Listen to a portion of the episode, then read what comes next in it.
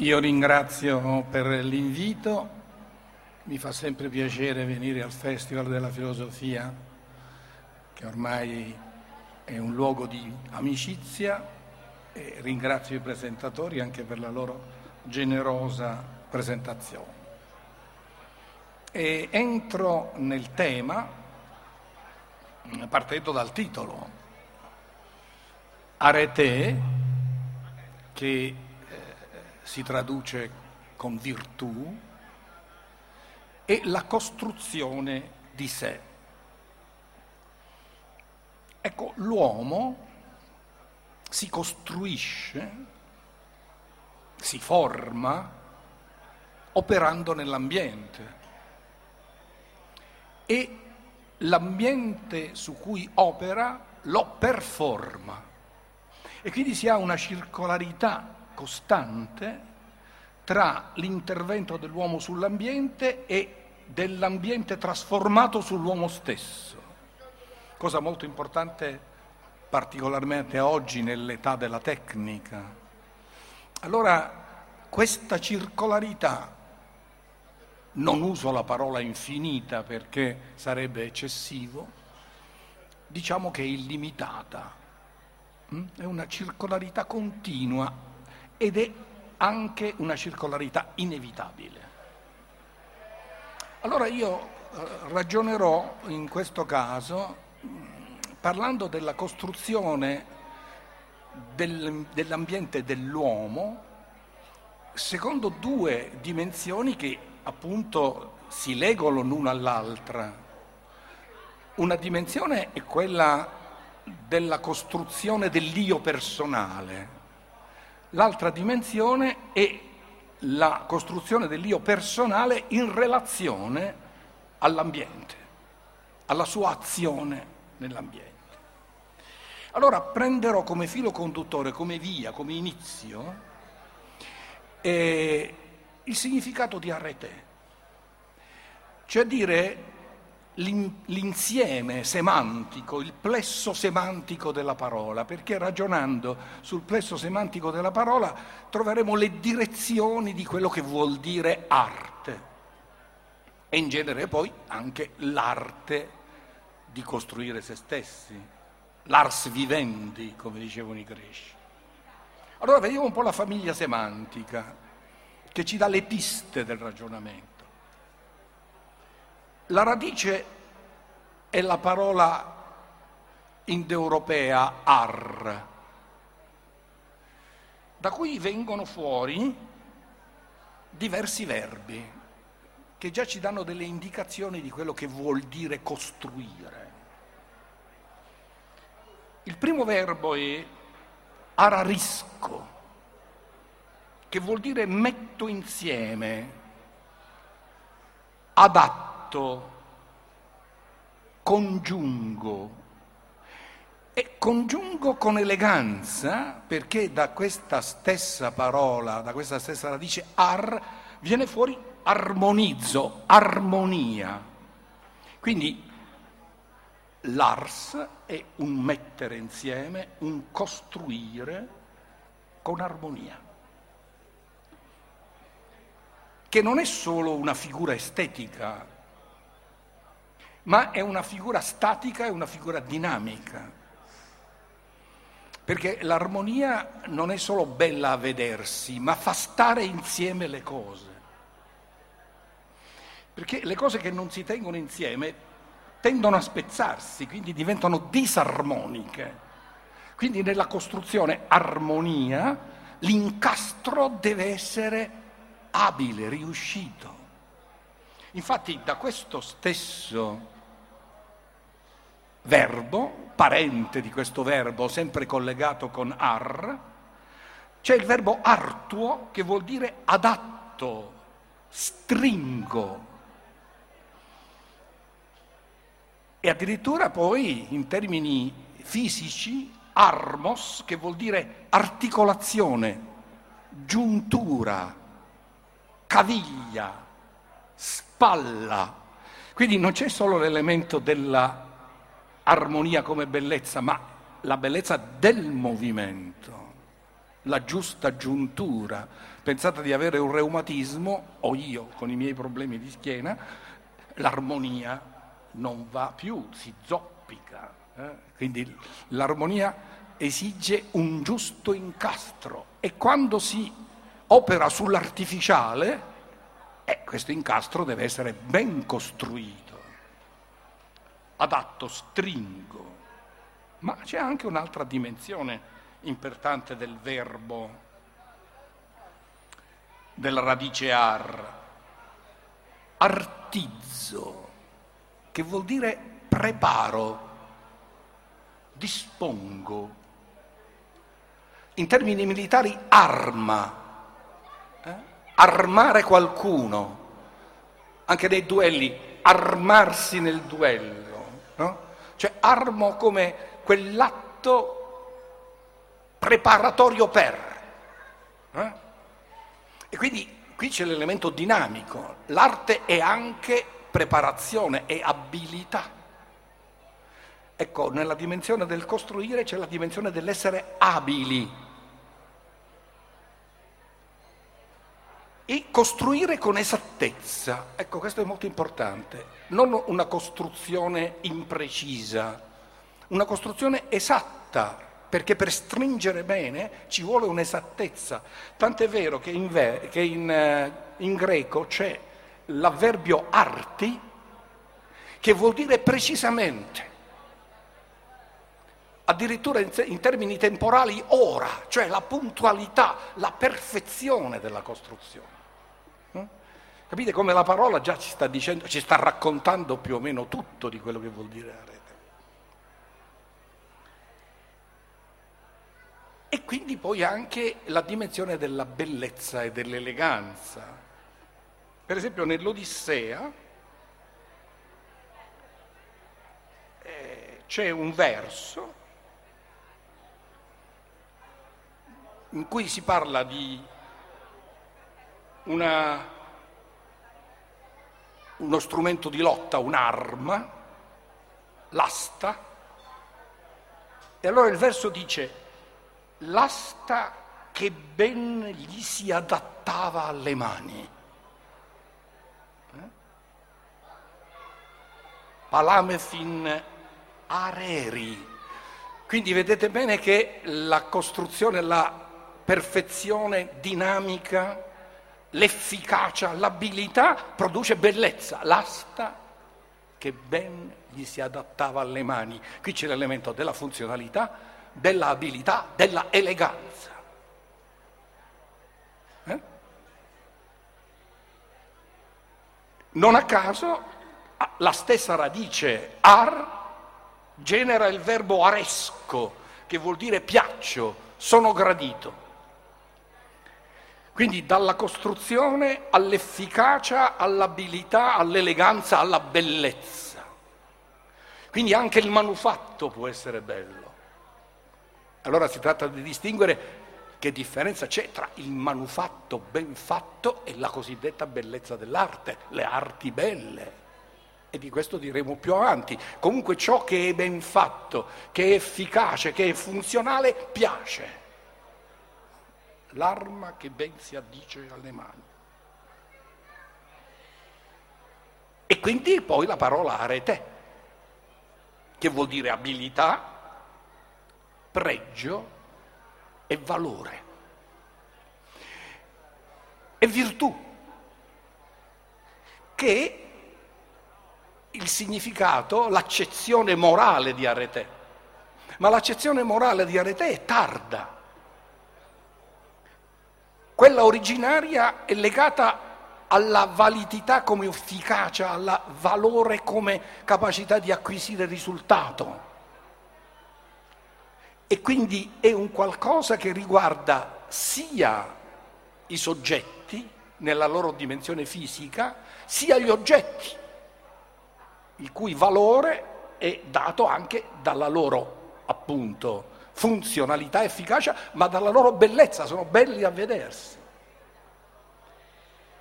L'abilità fisica,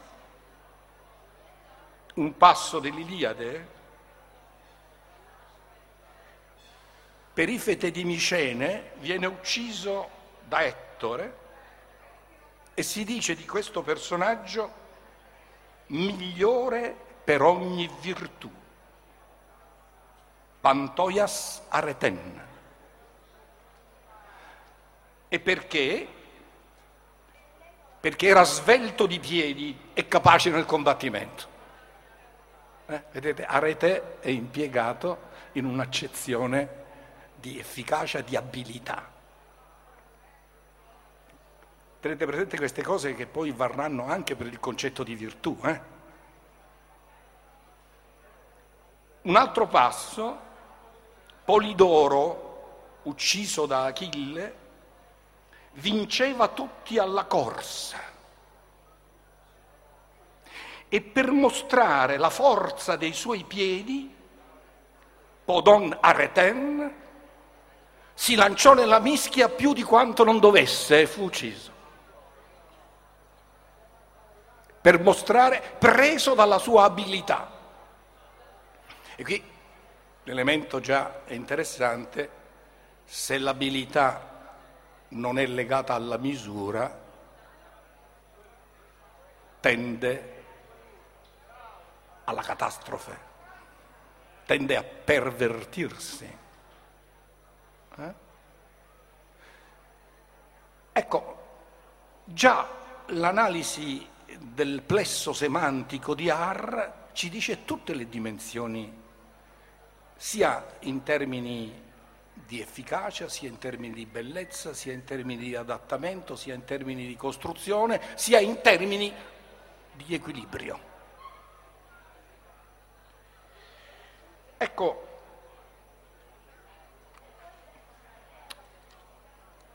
l'arte, l'arete è l'abilità, ma significa anche, è la radice anche di Aristos, migliore. Allora il migliore dovre, dobbiamo intenderlo anche in questo caso con un valore dinamico, cioè non statico, migliore di, qualche, di qualcun altro. Eh?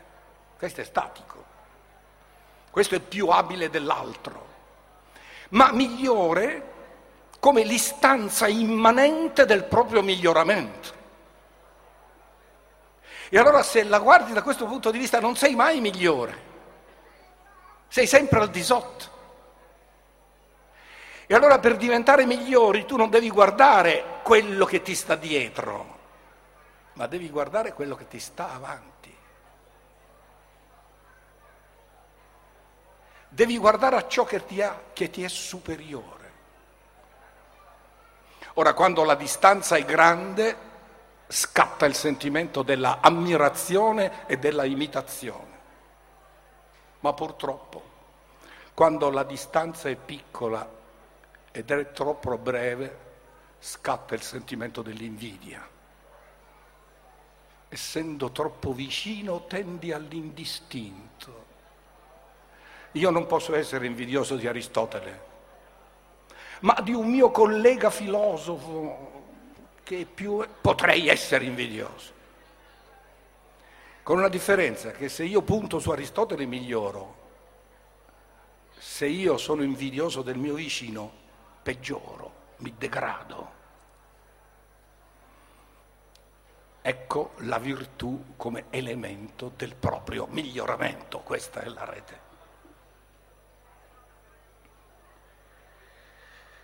Ora, dato questo quadro, visto che parliamo di arte, riprendendo quanto dicevo all'inizio, che l'uomo trasforma l'ambiente, ma è trasformato dall'ambiente,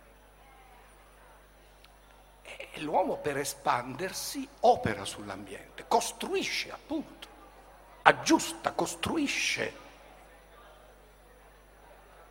mette su, impianta. E allora perché lo fa? Perché lo fa? Perché impianta? Perché costruisce? Lo fa anche l'animale lo fa anche l'animale. L'uccello costruisce il suo nido, l'animale costruisce la sua tana, ma si ferma lì. grosso modo. E l'uomo è che l'animale che costruisce oltre le necessità minime. Perché?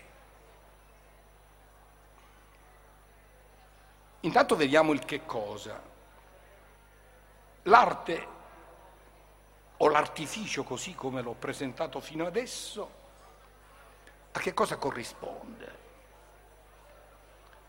A un autopotenziamento. L'uomo costruisce per autopotenziarsi. Non ci arrivo, faccio una scala. Devo attraversare un fiume, faccio una barca. Quindi l'uomo costruisce in vista del suo autopotenziamento, quindi il perché, il principio dinamico del costruire, dell'artificio e quindi anche dell'arte, il motivo dinamico, il principio dinamico, e qui dico una parola pesante, è il desiderio, cioè la voglia di espansione.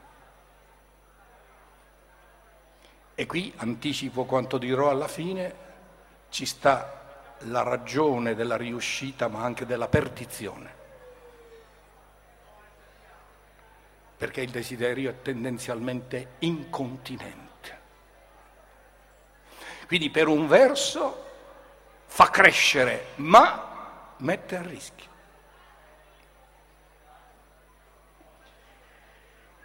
Allora l'arte come un processo di espansione di sé. Cioè l'uomo si espande e costruisce protesi per la sua espansione. Protesi che non, che non riguardano soltanto il corpo esterno, ma nell'età digitale la mente estesa, la mente macchina.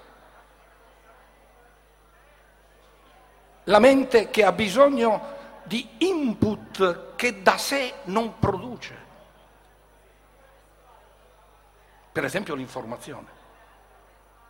Si tratta di vedere come la usa, ma oggi qualsiasi ignorante può d'un tratto con Google sapere chi è Catilina.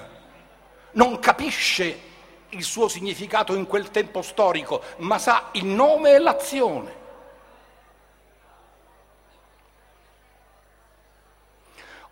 La mente estesa è la protesi più moderna. Per non parlare poi della mente che delega alcune sue azioni, per esempio le più servili alle macchine.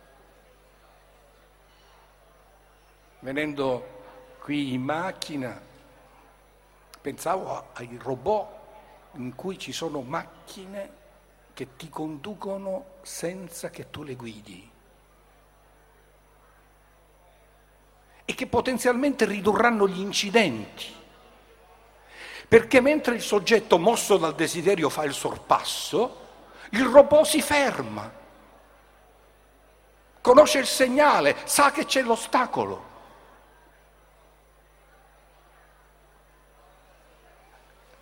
L'espansione dell'uomo la mente espansa.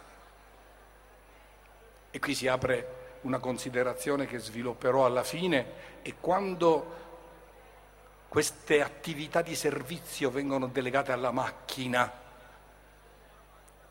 che ne sarà dell'uomo? Servirà ancora l'uomo? O ciò che sta al suo servizio lo espropria, che è la paura di Hawking, no? questo grande fisico, no? che, la, che, vive di macchine. Eh? Ebbe a dire in un'intervista state attenti ai robot perché ci stanno oltrepassando. E lui vive di macchine, anzi senza le macchine sarebbe già morto da tempo. Allora L'arte è motivata dal desiderio e costruisce al fine dell'autopotenziamento. Punto interrogativo. Questo potenziamento avrà fine? E allora ci sono due aspetti in questo autopotenziamento. Uno, ed è quello iniziale della specie umana, di liberarsi dai vincoli della necessità, risolvere i problemi alimentari, la fame, la sopravvivenza. costruisce la, la pietra scheggiata, poi il metallo, per colpire la preda da lontano, la freccia. E le cose che sappiamo, che gli antropologi ci raccontano. Quindi il momento iniziale è liberarsi dalla necessità, quindi l'espansione come emancipazione.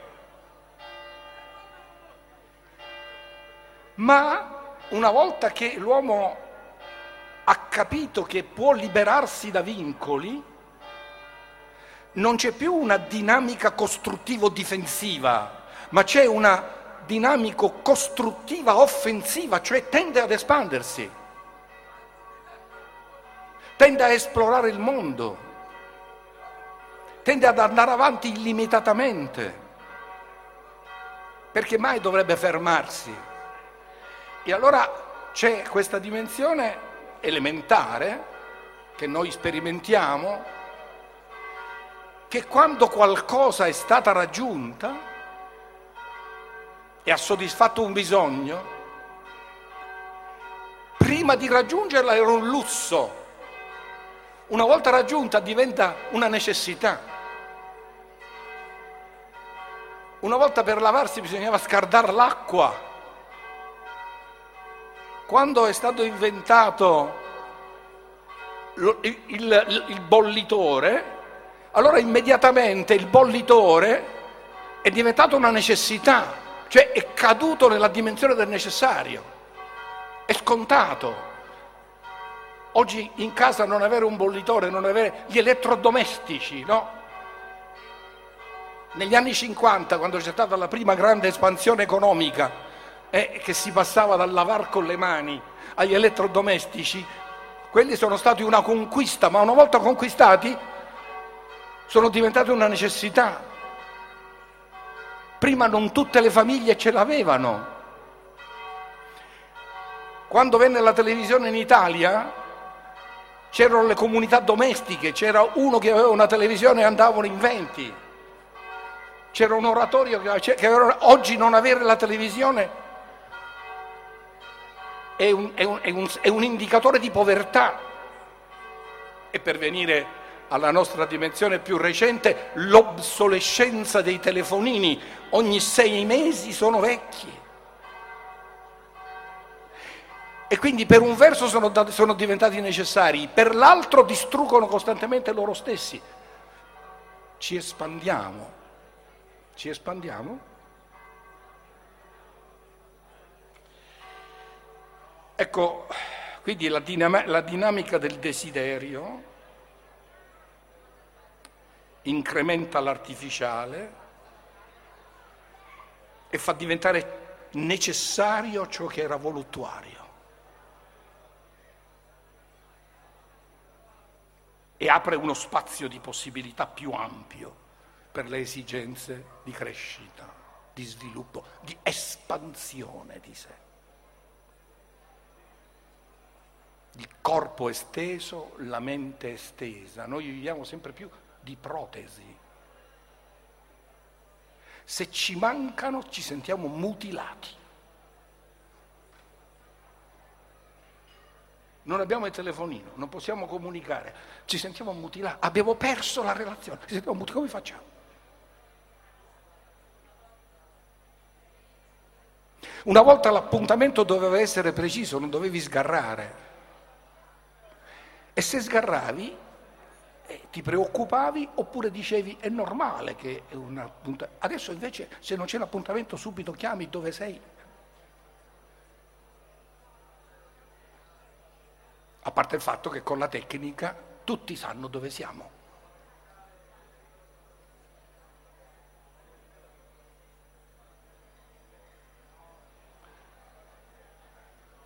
Siamo liberi? Provenzano se n'era accorto e usava i pizzini.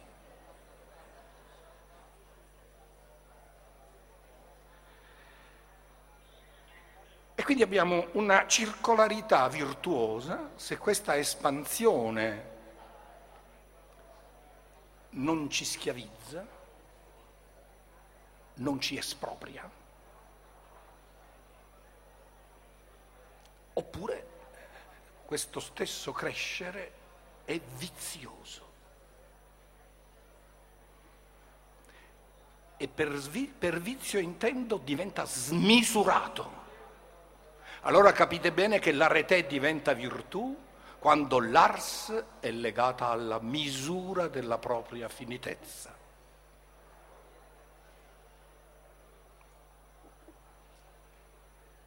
Infatti, quali sono i segni della viziosità?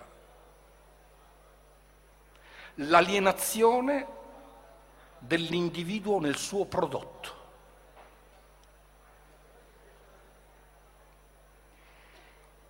e l'idea di svilupparsi quanto più aumentano i prodotti. Vuoi nel senso di averli a disposizione o di poterli acquistare, cioè la misura del proprio sviluppo è legata al prodotto. Quindi l'uomo si aliena nella sua produzione l'alienazione di sé nel proprio artificio.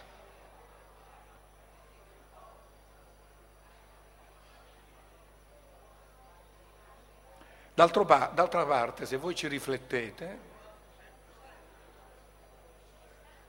la dimensione dell'artificio come mezzo, mezzo per la propria autoespansione, diventa sempre più impropria. perché ciò che nasce come mezzo ha un feedback su chi lo produce, per cui chi lo produce viene prodotto dal mezzo che ha prodotto. Ma questo da sempre. Si costruisce la, pietra scheggiata con l'intenzione, per esempio, di difendersi, di uccidere l'animale.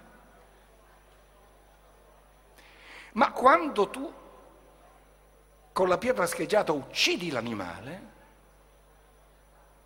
e quindi nasce per intenzioni difensive o di alimentazione, quando ce l'hai e lo tagli, scopri che quel mezzo non è solo un mezzo per uccidere, ma per incidere.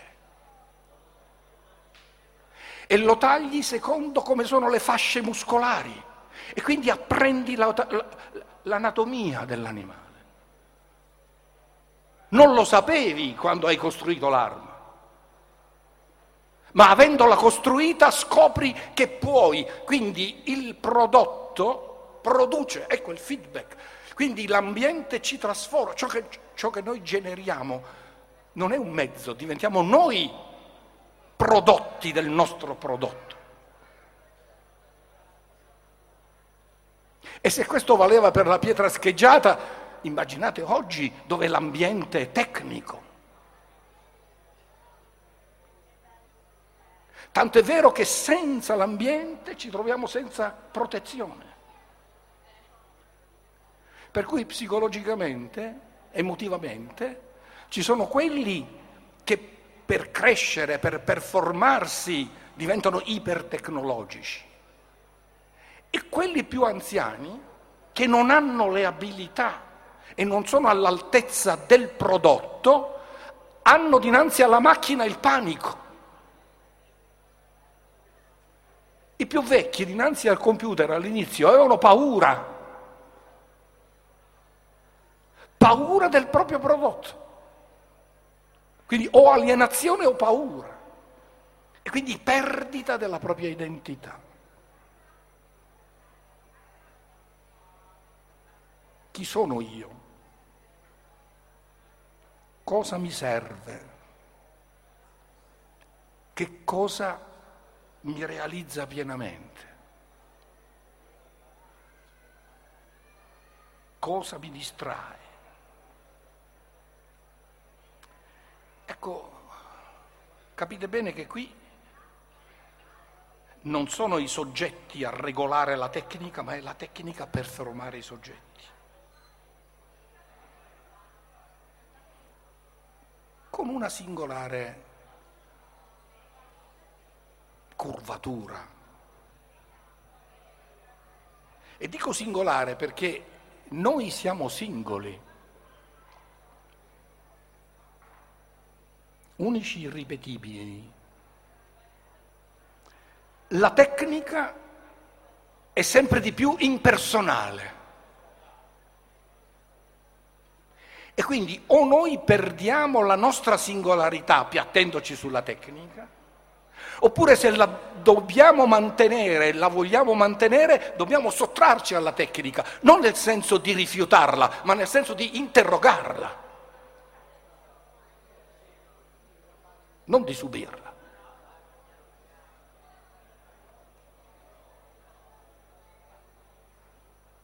Eh, tanto è vero che noi, pur in questa grande evoluzione tecnologica, in questo queste protesi e non abbiamo cancellato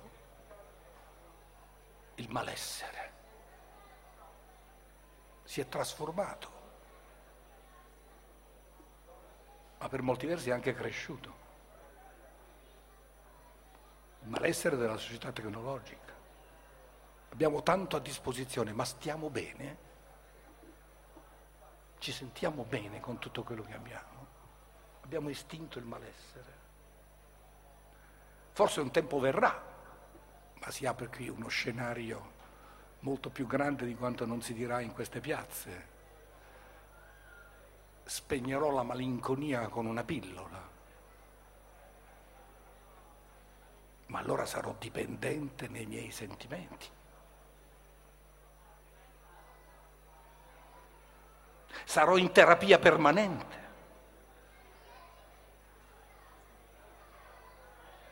E se il malessere cresce, mi intossico. O quantomeno anche se non mi intossico, mi proteggo. E io chi sono io?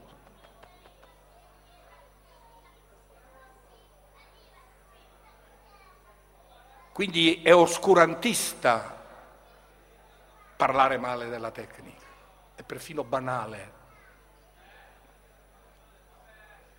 Ma è possibile che il soggetto in quanto singolo si interroghi e si sottragga. La dimensione del sottrarsi nella nostra società, la dimensione critica, è la precondizione per evitare che la nostra società collassi.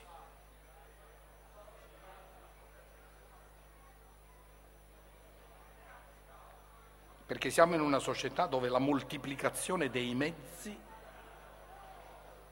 ha prodotto la caduta dei fini. Ci confondiamo. La molteplicità dei mezzi ci confonde. E quindi abbiamo moltiplicato i mezzi ma non sappiamo dove andare. Come il bambino che lo porti in una pasticceria alla fine piange perché non sa cosa scegliere, perché vorrebbe tutto.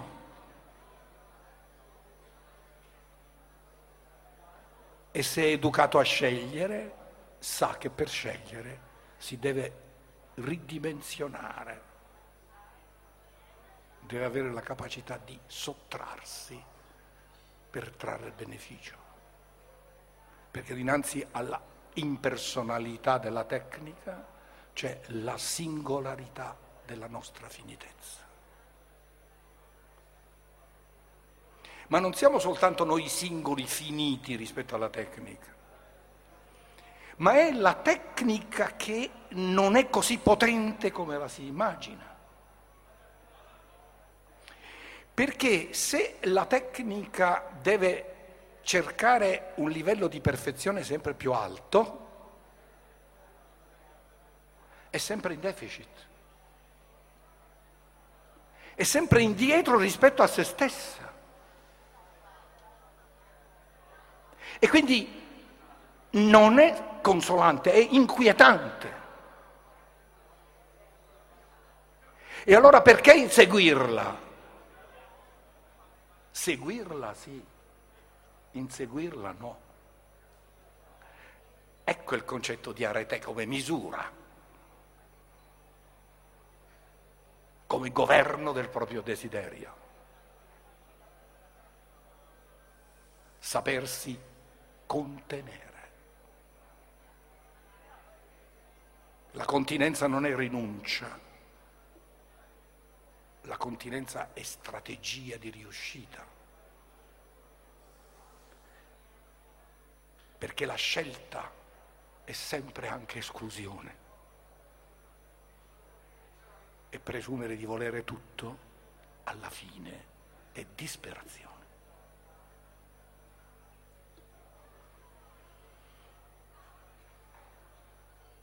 E allora alcune considerazioni non dico finali perché capite bene che il mio discorso è un discorso d'apertura. Come si fa a concludere un discorso che ha queste dimensioni temporali e spaziali? Lo sfondo è l'uomo artificiale. Questo lo si, lo si può dire per la nascita e per la morte. Prolungamento della vita, la nascita sempre più artificiale la nascita sempre meno bisognosa del legame sessuale. Cosa vorrà dire essere maschi e femmine tra cento anni è un problema. Perché se l'uomo può procurarsi il figlio artificialmente diventa madre di suo figlio e la madre non più necessaria per la generazione. E i segni ci sono in questa direzione. Quanto guadagniamo, quanto perdiamo? Fermiamoci, sottraiamoci e pensiamo. E se c'è un senso della filosofia, la filosofia è il tempo del pensiero, è l'ozio aristotelico è il sottrarsi al fare per dare spazio all'agire. Perché noi spesso confondiamo il fare con l'agire. Il fare, il, il fare è orientato al risultato, l'agire al fine. E noi cerchiamo risultati, cerchiamo riuscite, ma perché? E questo ci spinge a dimenticare la nostra finitezza e a perdere la misura. E quindi a essere prevaricatori e prepotenti o depressi. Perché senza misura. Ecco la rete come costruzione di sé. La rete è dare misura al proprio desiderio.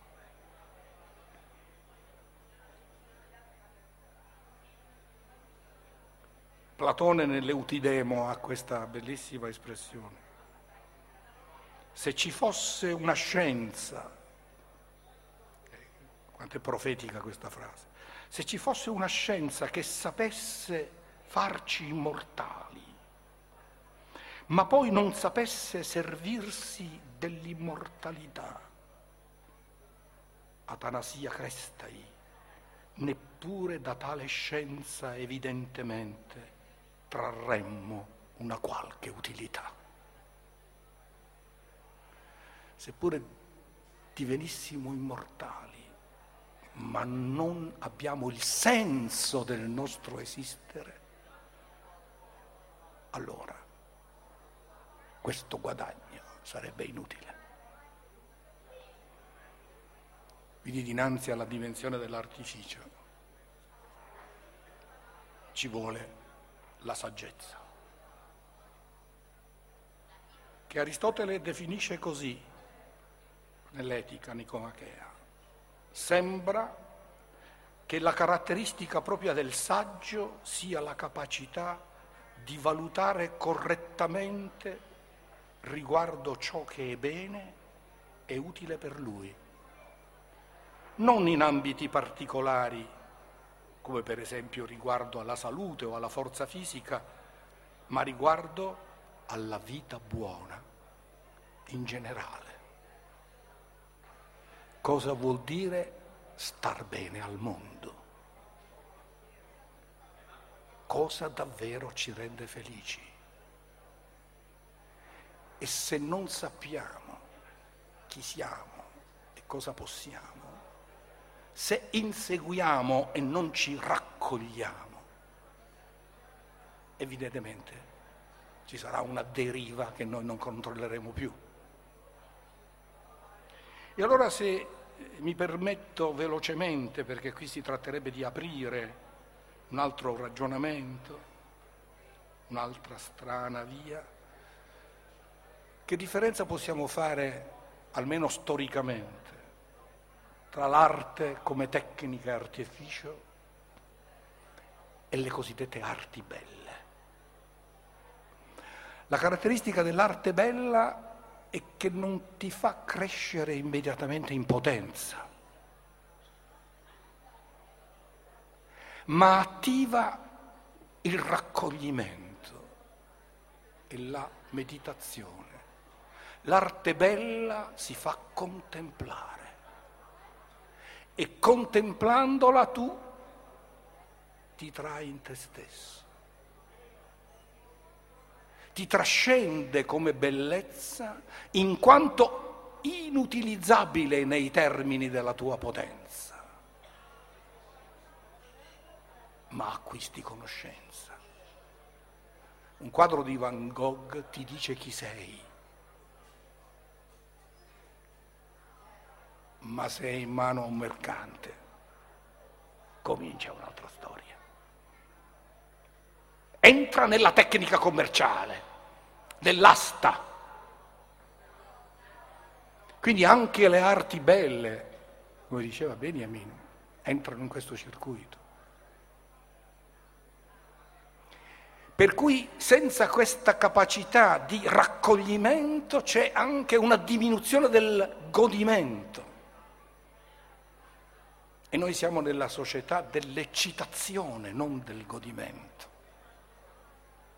non il godimento nell'ozio e nella calma, ma nell'ipermovimento. E questo produce distruzione, catastrofe, malinconia. Contemplare, amare il sapere per il sapere. C'è un'espressione di Aristotele felicissima, dice l'ozio non esiste per gli schiavi. C'è un modo prosaico, è ovvio, l'ozio non esiste per gli schiavi. Eh, gli schiavi non sono capaci di raccoglimento, sono sempre lì a servizio.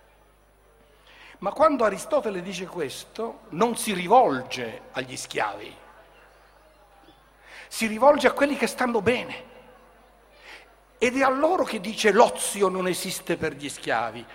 Coloro che agli occhi degli altri stanno ottimamente e godono di tutti i doni della fortuna, avranno estremamente bisogno di amore di sapienza, di temperanza, di giustizia. Più vivono in ozio in mezzo all'abbondanza se non sarete giusti, temperanti, se non avete l'amore del sapere per il sapere, il che vuol dire che vi rendete conto che sapete sempre poco? Se non vi ritirate nell'ozio rispetto al negozio, in tutta l'abbondanza sarete schiavi. L'ozio non si addice agli schiavi ma possono diventare schiavi tutti coloro che dispersi nella moltitudine dell'esterno non hanno la capacità di porsi la domanda chi sono io, per cercare almeno di dare una destinazione e una finalità alla propria vita.